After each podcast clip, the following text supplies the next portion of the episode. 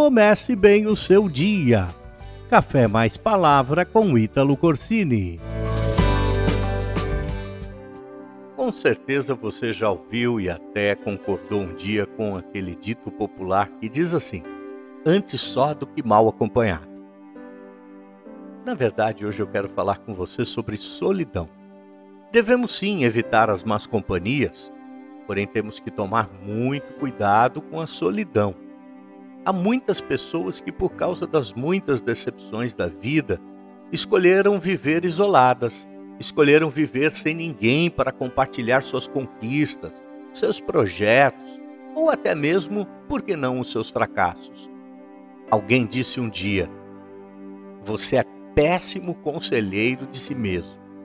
Solidão é um estado de espírito, solidão é um sentimento de se sentir sozinho ou incompreendido. Você pode estar rodeado de muitas pessoas todos os dias e assim mesmo se sentir só. A solidão está intimamente ligada à baixa autoestima, a pensamentos negativos, a falta de esperança, medo, pânico. É o isolamento não apenas físico, mas também um isolamento emocional. Não há tristeza mais profunda que venha à mente do que a ideia de que estamos sozinhos no mundo, que não temos um amigo, que não temos ninguém que se importa conosco, que ninguém está nem aí com a gente, preocupado com nada que possa nos acontecer, ou que ninguém se importaria se até mesmo morrêssemos.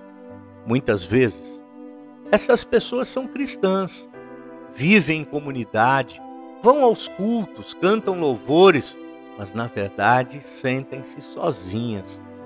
Os laços com os demais sempre são superficiais, frágeis, e percebem que na hora em que precisam de um ombro amigo, de um ombro sincero, acabam não encontrando.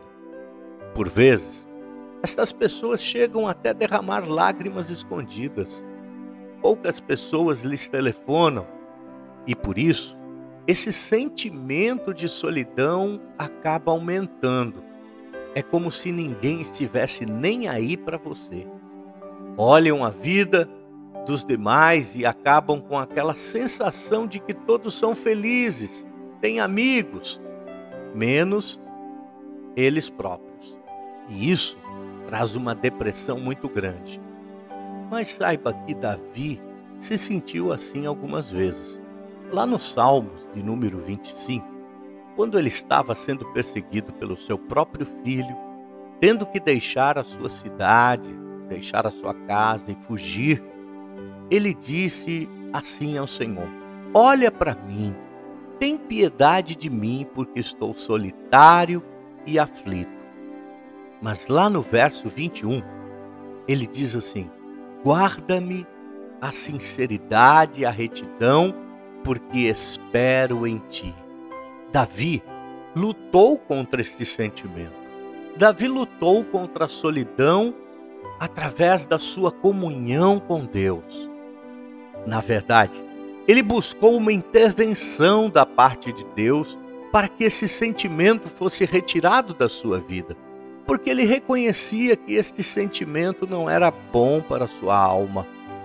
Esse relacionamento de Davi, esse relacionamento íntimo que ele tinha com Deus, tranquilizava o seu coração, trazia paz para sua alma, preenchia aquele vazio. A resposta de Davi para a solidão era buscar a sua presença. Hoje, eu quero falar para você Comece bem o seu dia buscando a presença de Deus, buscando a intervenção divina para este sentimento chamado solidão. Às vezes, ainda rodeado de muitas pessoas, você se sente sozinho, sozinha. Mas a consciência da presença de Deus em nossos corações é o primeiro passo para vencermos essa solidão. O cristão, na verdade, ele tem um benefício a mais que pode agregar, pode somar a esses momentos. E isso se chama oração. A oração é um benefício que nós temos, é uma ferramenta, é um instrumento que nós temos para vencer esta solidão.